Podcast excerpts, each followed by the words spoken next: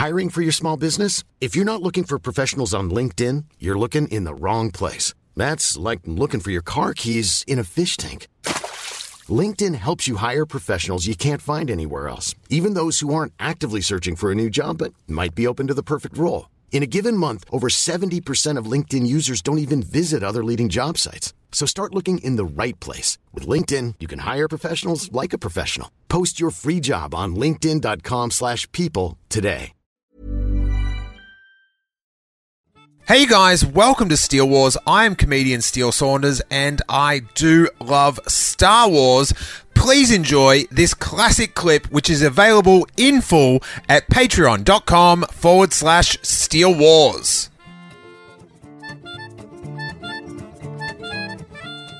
So, how did you break into doing voice acting? uh, just by the virtue of the fact uh, that I just kept pestering people about it wherever I worked. When I worked with Richard Edlund, uh, you know, at his visual effects company, they would be working on stuff where uh, you know they were working on early uh, motion. Um, what do you, motion simulator uh, ride films, you know, like Star Tours. Yeah. they would do those, and uh, and they were working on uh, producing early video games, and by early I mean not the ones you play at home, the ones that would go into the arcades. Uh, so I would always volunteer to to do a scratch track, which is a temporary voice track for things like that. So I got kind of a reputation because when I wasn't doing that, I was going around pestering everybody by doing you know impressions of like Cary Grant and things like that. You know, going around you know having conversations and, in character voices. So everybody knew that I was kind of like into that. And, so and at the time, was your Star Wars game strong? Were you doing good Star Wars voices? No, you know, I was just doing a lot of, uh, you know, I was really into.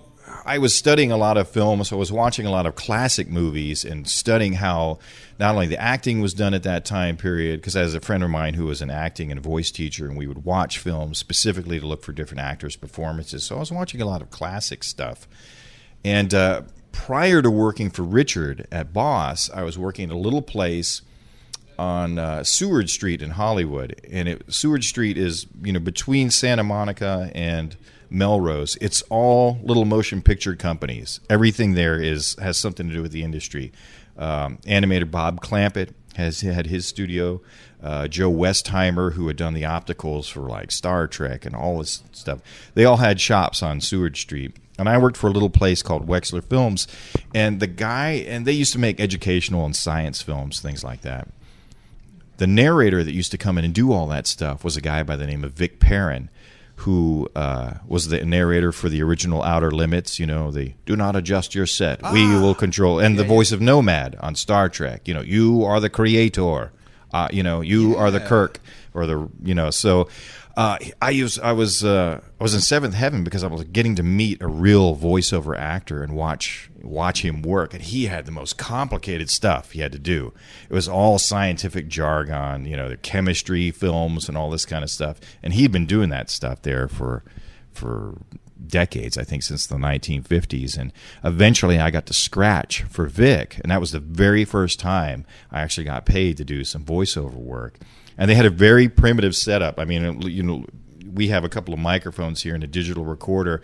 What they used to do is they used to go into the screening room and they'd give Vic his script. He'd lay it down on the table. They had a single microphone set up and they had a Nagra tape recorder, which is a quarter inch reel to reel tape recorder. And they would just turn it on and he would record it. And then when he was finished, they would say, okay, you can make noise.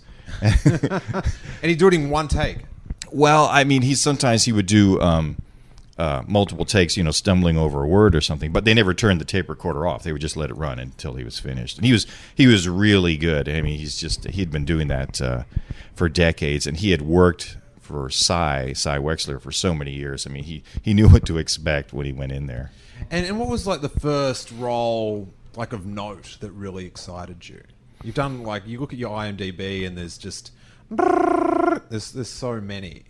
Well, you know what's funny is that a lot of voice actors, myself included, I mean, most of the stuff that I did before I got into film and uh, television roles was uh, commercials which you know are it's a very lucrative way to make a living as a voice actor. You know, so I was doing things, you know, commercials for like McDonald's and Wells Fargo and all those kinds of things. People were hearing my voice, but there's no credits at the end of a commercial, uh, so nobody really know. And prior to the IMDb, there was no way for anybody to know who was working on what. But one of the first credits I had was working on uh, doing voices for Titan AE, the uh, animated film. Yeah. And we did all that. The, we did all that uh, up at Skywalker Sound, up in their Foley room, which was an amazing place. They had a London taxi in there. They had all kinds of props and machinery. So it was, it was a really cool place to do one of my first big gigs. And was that on the ranch?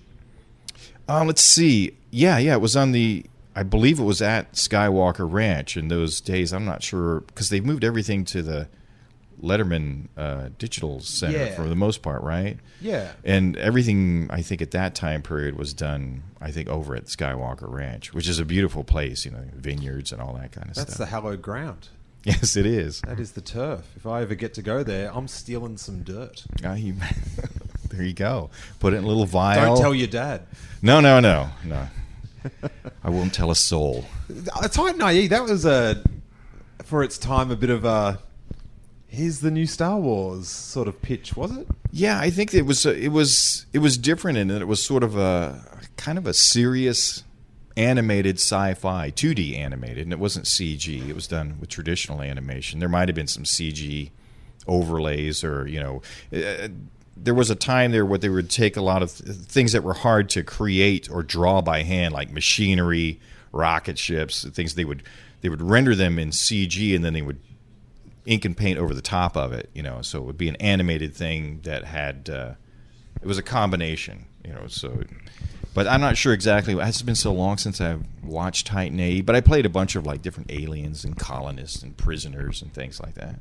And what was your path to ending up on Star Wars: The Clone Wars? I auditioned for it. I had done prior to uh, the Clone Wars. I had been doing uh, Ben Kenobi for the Lucas Arts division of Lucasfilm for their games, Empire at War and Battlefront, and I had done like Darth Maul and I think uh, a couple of the like somebody like General Dodonna or things like that, and they at uh, when they were doing Clone Wars, they were already in recording for season two. I don't think it was on the air yet, but they were recording for season two, and they needed a voice match for Mas Amedda. So that was what I uh, auditioned for, and that's what I booked.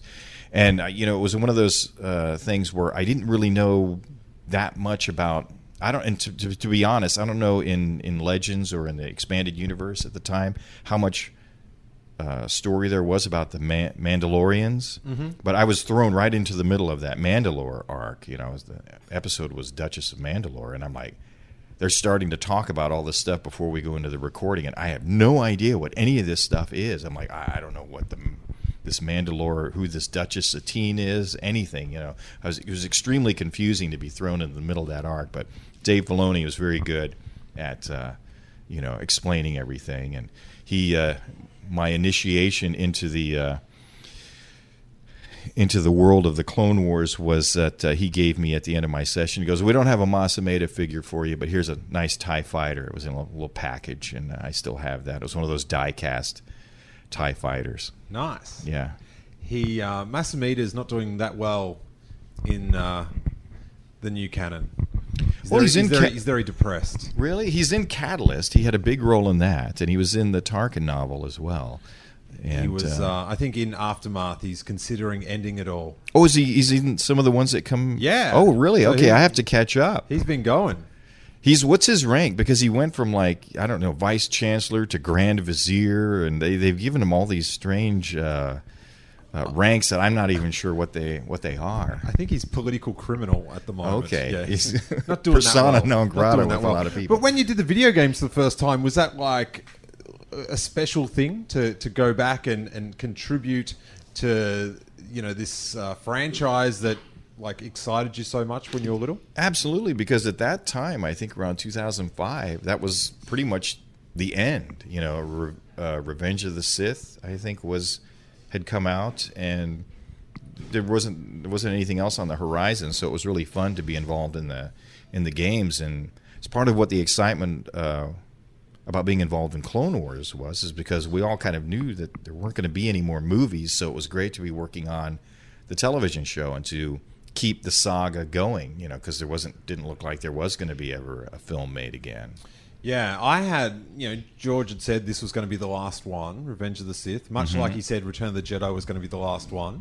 And I, um, I get suckered in by his lies, and I'm, I'm glad to find out they're, they're mistruths. It was really strange coming out of Revenge of the Sith because I had that same feeling that reminded me when I was, you know, maybe like four, coming out of Return of the Jedi and just going, that's it, no more. And then as an adult coming out, the exact same thing of like, that's it, there's no more. And now there's endless. Well, and that's Never what- again. I agree because you know when Revenge of the Sith ended, all of a sudden the set pieces and everything started to look very familiar because they replicated everything from uh, A New Hope. And so then there's you know there's Tarkin on the bridge, and you see all the controls, you know, the, and the spaceship, and, and then it ends, and you're like, no, not now. It's just getting good. I can go for another hour. You know, it's like let's keep going on this. Yeah, so, maybe just make a film of what happens just before Star Wars. Exactly. Which is why I think, you know, part of the disappointment on Attack of the Clones is that I think we all thought we were going to see the Clone Wars. Mm. And it, you know, it ended with, you know, begun the Clone Wars has, and then Revenge of the Sith picks up, and it's like, whew, glad those Clone Wars are over. You know, but because of that, though, that gave us the opportunity to do the show, which I'm very grateful for. And how? So you did Mas Amedda. How did that lead into Tarkin? Now, I, is it something like you know we we're not in the animated show business world? Does it work like, hey, Mas Amedda, come do Tarkin as well, or is it a new audition process? Do you go into a room and there's all these Trying to warm up? no, the uh, in voiceover, you know, we get auditions. Uh, uh, if you're lucky, you get them on a daily basis. You know, they they come to your agent. The agent, you know, passes them along to you. With Tarkin, and once again, you have to remember, they. Uh, this was very interesting. You know, in most of the um, most of the auditions for Star Wars: The Clone Wars, they were really worried about uh, security leaks and things get out. So they would even say in the emails, "Don't say this is for Clone Wars. Just send it to your client and say, here's this audition. We don't want to mention Star Wars or Clone Wars or anything in the auditions." And they used to take the audition dialogue and they would doctor it so that if there was the word droid or anything like that, it would be changed to robot or something. Sometimes you thought, "I'm is this uh, is this a medieval?"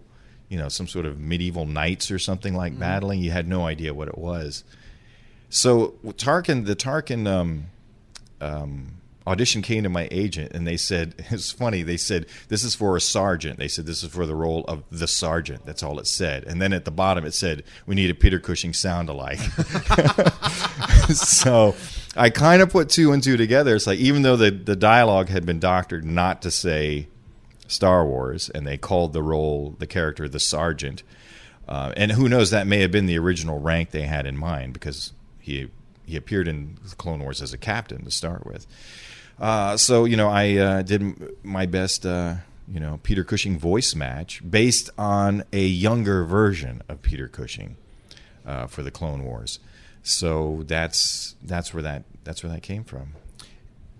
And does it shock you that that was the character that you like were really into when you first saw Star Wars and that this like don't you think that's like you know we always talk about Star Wars and destiny and and Luke looking out to the twin suns but you know Stephen Stanton like tripping out that uh that, that Peter Cushing's off the TV and in this science fiction film and now you've got you know this vague script comes to you you get a hint at the bottom and you get the role does that not freak you out a little bit No, it was a, it was a godsend. You know, you're looking at this and you think, oh, this is an actor that I really admire, and this is the to, you know, expand a role in a, in a way that we never, you know, the audience never got to see. So there's a lot of pressure. You know, you're excited, but there's the expression uh, pressure to do justice to both the actor and you know the writing and everything else that goes along with the creation of the character but uh, yeah, it was it was a lot of fun and, and very exciting. But you know, and who'd ever thought that they were going to bring that character back?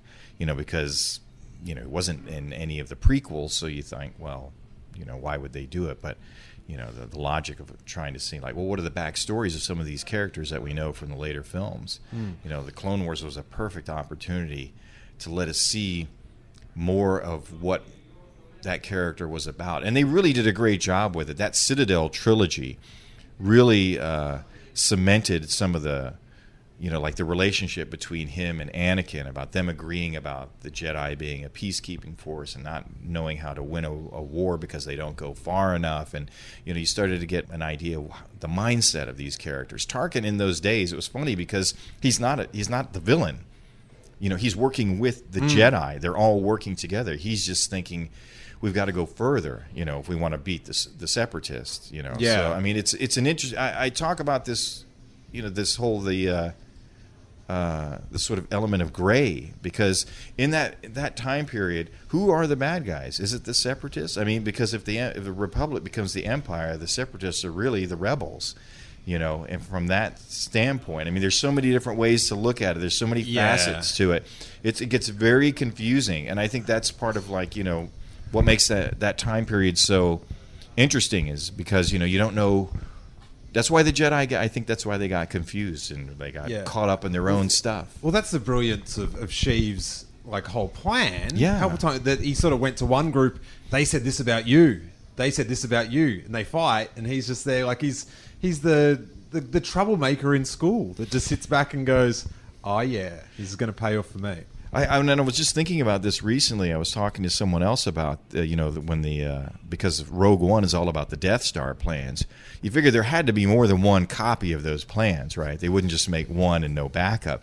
It would be interesting if the Separatists, because in the, I think it's in Catalyst, I think Krennic is worried about. There's a there's a chapter where he's pondering why the uh, construction site hasn't been attacked by the separatists. Uh, can I, I have to pull you up? Yeah, okay. If you can just respect the podcast, yeah, and refer to oh oh Krennic. Mendo. Thank you, Mendo. Sorry about that.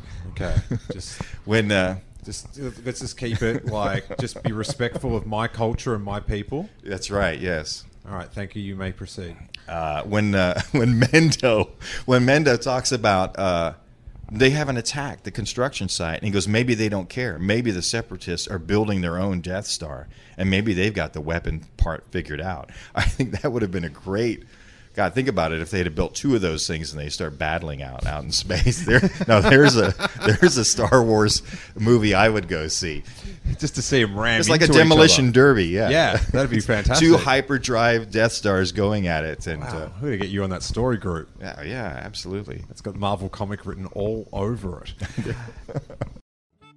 to hear the full episode along with hundreds of hours of bonus content, I would invite you to check out the Steele Wars Patreon page at patreon.com forward slash Steele Wars.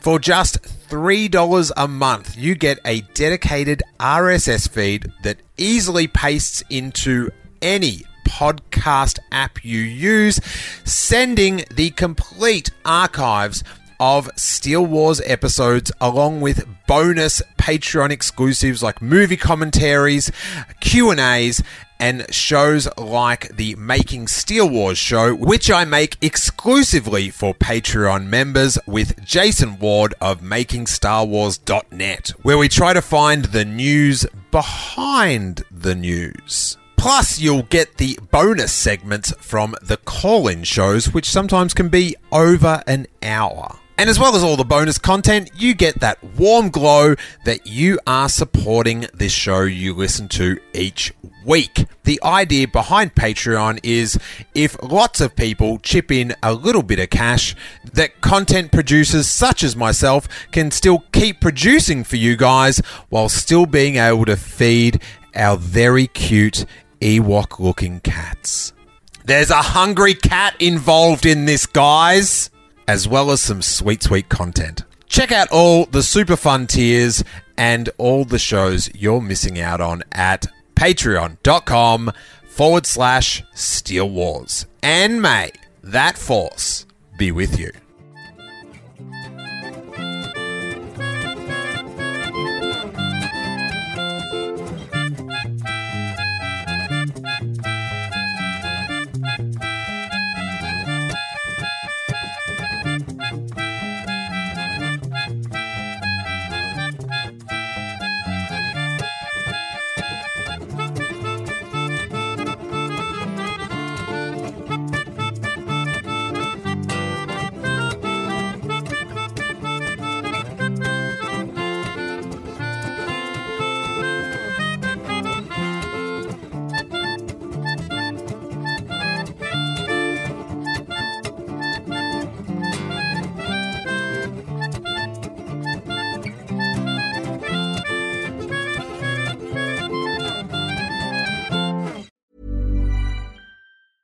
Hey, it's Paige DeSorbo from Giggly Squad. High quality fashion without the price tag. Say hello to Quince.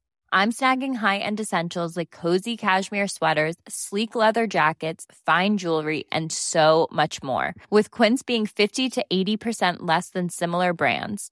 And they partner with factories that prioritize safe, ethical, and responsible manufacturing. I love that. Luxury quality within reach. Go to quince.com slash style to get free shipping and 365 day returns on your next order. Quince.com slash style.